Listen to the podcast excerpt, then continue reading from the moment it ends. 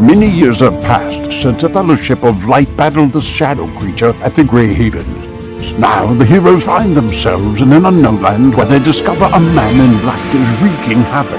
Undeath follows him wherever he goes, and long-forgotten legends rise again, having been possessed by his evil. Join the players of this Dungeons & Dragons campaign as they attempt to stop the man in black as he collects artifacts both on and off the Lonely Isle.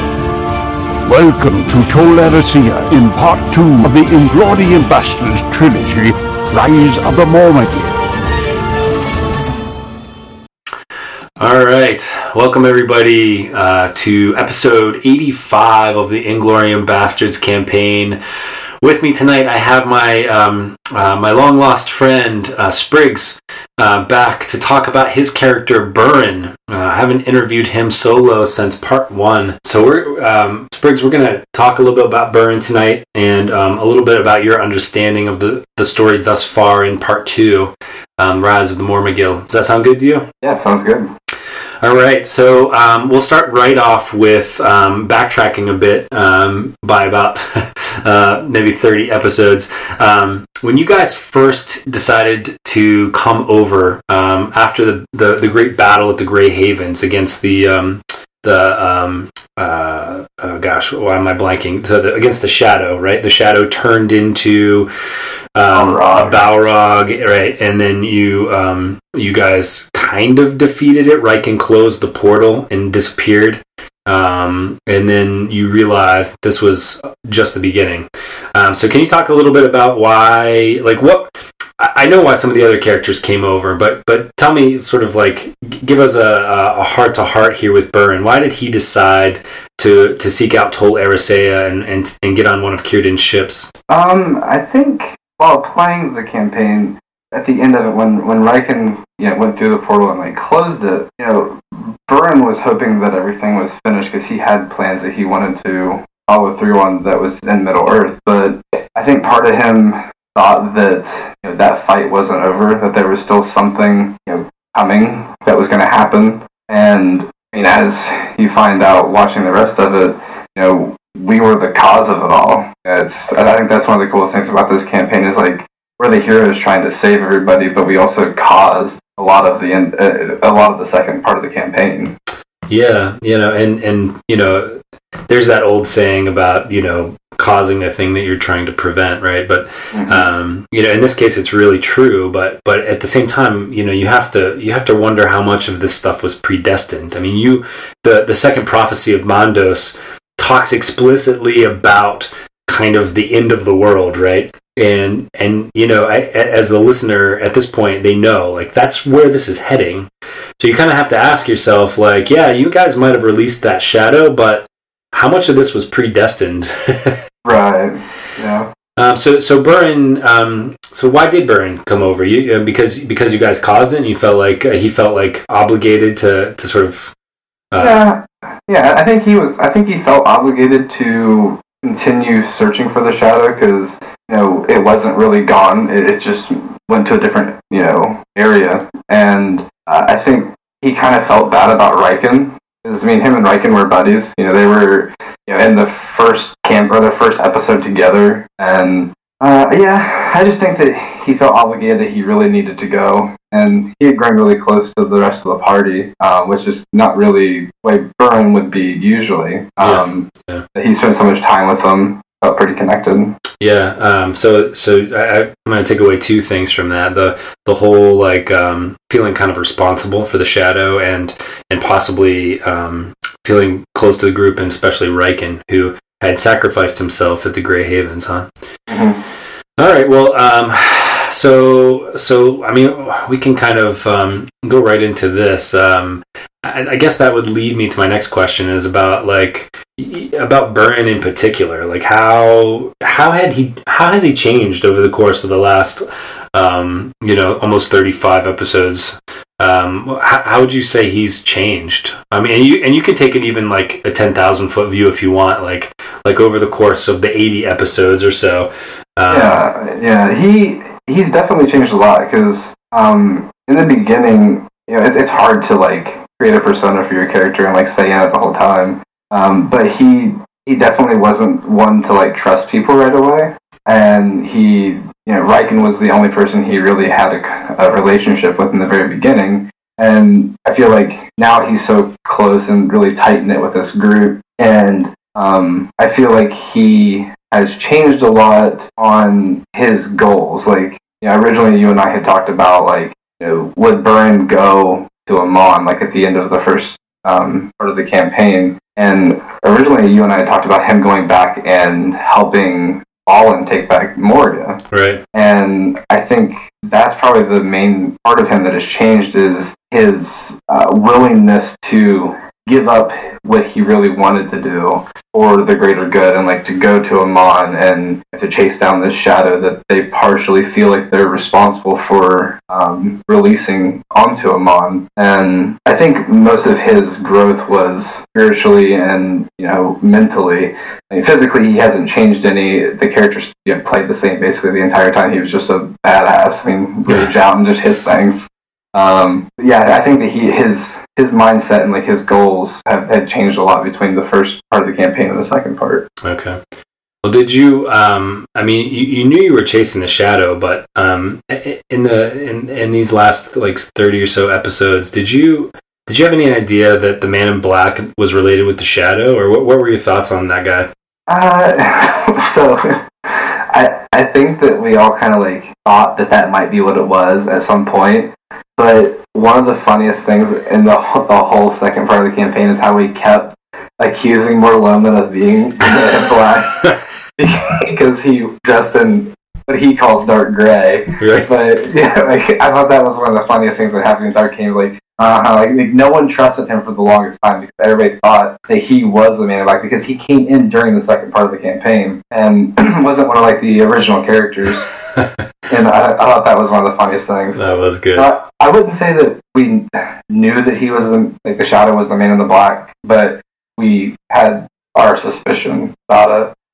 Yeah. So, well, eh, uh, where the where the listener is at this point, you know, you guys have just um, celebrated the birth of flowers, the Nost-na-Lothion celebration at Alqualondë with King Olwe, and um, and and you know at this point you found out from Idril and Tuor at the at the Tower of Pearl that that the Man in Black is Turin Turambar, and that the shadow that possessed Turin Turambar um, has a name. His name is Gwarthaur. And so at this point in the campaign, the um, you know the listeners and all and the characters too know that the Man in Black, Turin Turambar, and the Shadow are essentially one being at this point.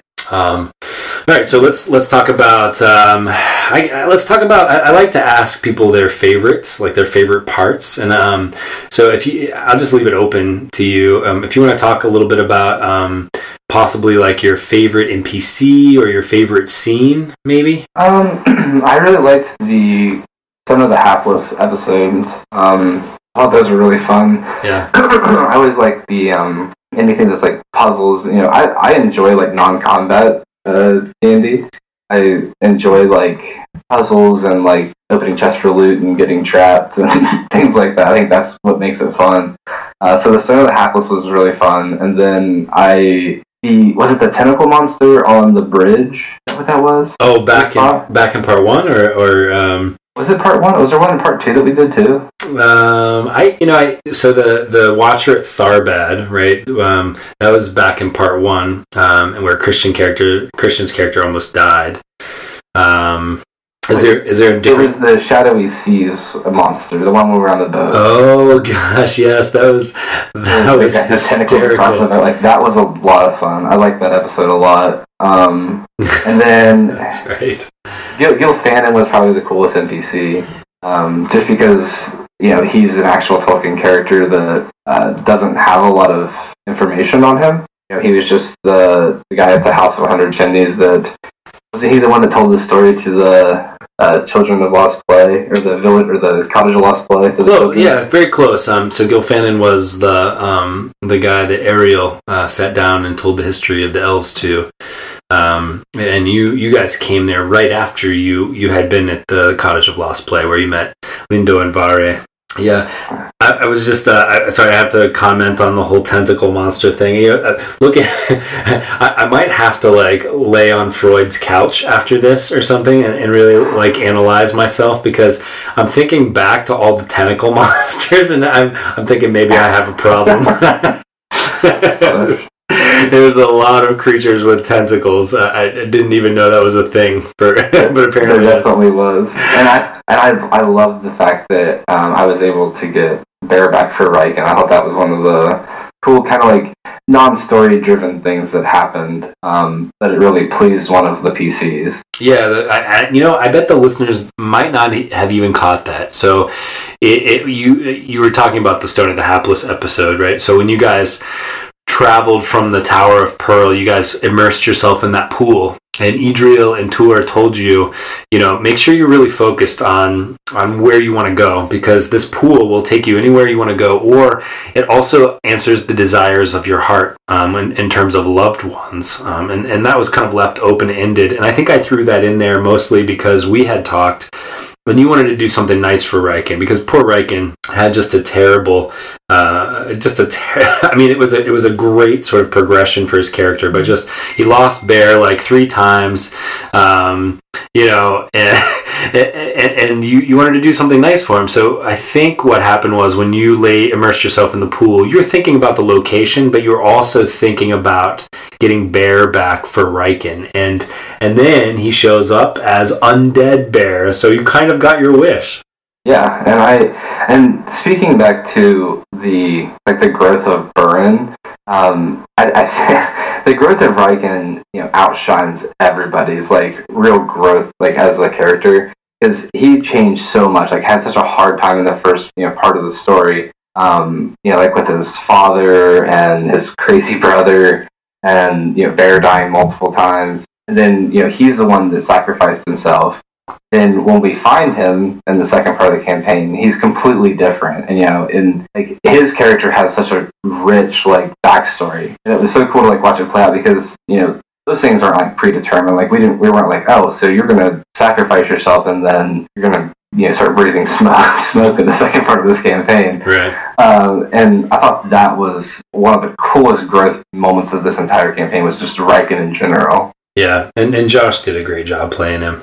Mm-hmm. Was it um, was it hard um, as a as a, a player playing a sort of the the lone barbarian, the tank in part one? Was it weird having a, a, another barbarian in the mix? Because that because that's the way Josh kind of reskinned uh, Riken in the second part of the campaign. Was it was it odd having a second tank? Uh, it was it was surprising, uh, but it was really good for us because you know adding more PCs to the game means there's going to be more monsters and larger fights to make it, you know, interesting. And I think having a second person that can just stand in front of something and take damage is, you know, you're, yeah, it's invaluable, really. Yeah. Um, and it really fit Riken because of all the changes he went through. And Riken as he was a, a warden, is that right in the first part? I, I, think so. Yeah. He, he was awful. I mean, I don't know if his dice were broken, but he was awful. I mean, I don't know if he did more than thirty damage the entire first part of the campaign. Yeah. But he was so much more useful in the second part because he reskinned and all the changes that happened to him during the first part. Yeah. Agreed. Agreed. Well, um, just a couple more questions for you here. Um, let's see. So, um, so at this point, we're we're past um, we're past the halfway point in the campaign, obviously, um, uh, by probably eight episodes or so, or nine episodes. Um, and I wonder, as um, as as a as a player, did did you have? I mean, we we've been reading. I think at this point, you guys had this uncovered the the second part of the second prophecy of Mandos. Um, you had, um, I think, Gilfanon told you the first part, and then Merrill at Kortirion told you the second part. And I had broken it into four pieces, so you would discover it slowly. Um, you know, at this point, you know Turin Turambar is supposed to be the one to kill Morgoth. You, did you as a player, did you have any idea, sort of like how you would get there to this battle with Morgoth?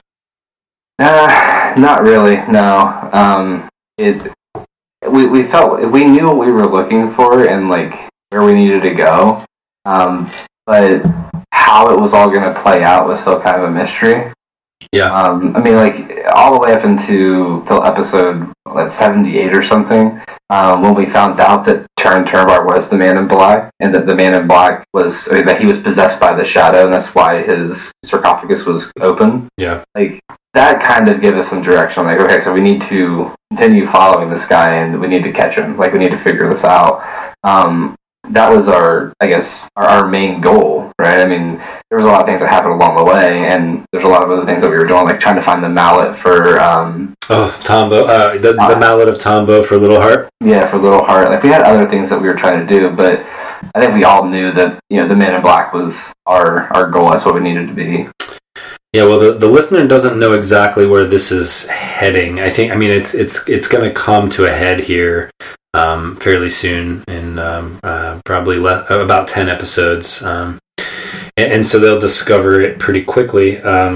I, I, I did want to I did want to say, and I'm I'm sad to say this, but this may be the last time that I interview you solo in this um, in, in this trilogy, um, and that's because um, you needed to step away for part three of this. So we had somebody else playing Burn, um, which was both bad and good. Obviously, you knew Burn inside and out, um, but it also, you know, um, he, his character kind of took a turn uh, in the third part, and you discover way more about him. Um, Yeah. So um, yeah, yeah. I mean, so t- tell us, uh, t- tell, tell us how, you- like, how, how did that was that was that tough to like step away uh, from from the character at that point? Yeah, so I mean, we, we invested a lot of time. I mean, we were however many episodes into this, you know, doing it every week, and you know, three and four hours at a time, and it's hard to step away from something that you're doing consistently, and like there's still you know a yearning for like what's going to happen and like what's you know what's coming up. Um, but at the time, that was whenever uh, my wife had Evan, and so I knew that sectioning out that part of time may be difficult. And I was never one of the players that wanted to not be there. Right, You know, right, um, like if I if I couldn't be there, I'd rather just not be there at all. Like I want someone else to play my character because I feel like he was a big part of the story, and you know he's been around for so long. Um, so yeah, it was tough. Uh, it was fun reading um, our hangout chat and like catching things that were happening um, from you guys, and uh, and when I made my guest uh, appearance at the end of the campaign, that was always fun. Yeah, that is definitely something to look forward to. I'm just looking here. Um, so the the final battle uh, is going to be. Yeah, I think the final battle's just in like probably like 15 episodes or something, um, and and and pretty close to that. We'll we'll do we'll do the full cast reunion, and and sort of we'll talk about that. Um, I will say though, you might not join us after this in in spirit of Burren you you do make another secret appearance that I think you alluded to, and we'll save that we'll save that as a as a mystery for the listener. Exactly. Sound good? Was good. All right, buddy. So we'll we'll talk to you in uh, I don't know, uh, give or take fifteen episodes for the full cast reunion for part two. Does that sound good? Sounds good. Don't right. forget, it's all about the decks. It's all about the decks. all about the decks. thank you, thank you. We'll talk to you. All right, see you. Though this marks the end of the episode, the road goes ever on. Until next time, join us at longwinded.one and consider giving us a review on Apple Music, Spotify, or really whichever platform you choose.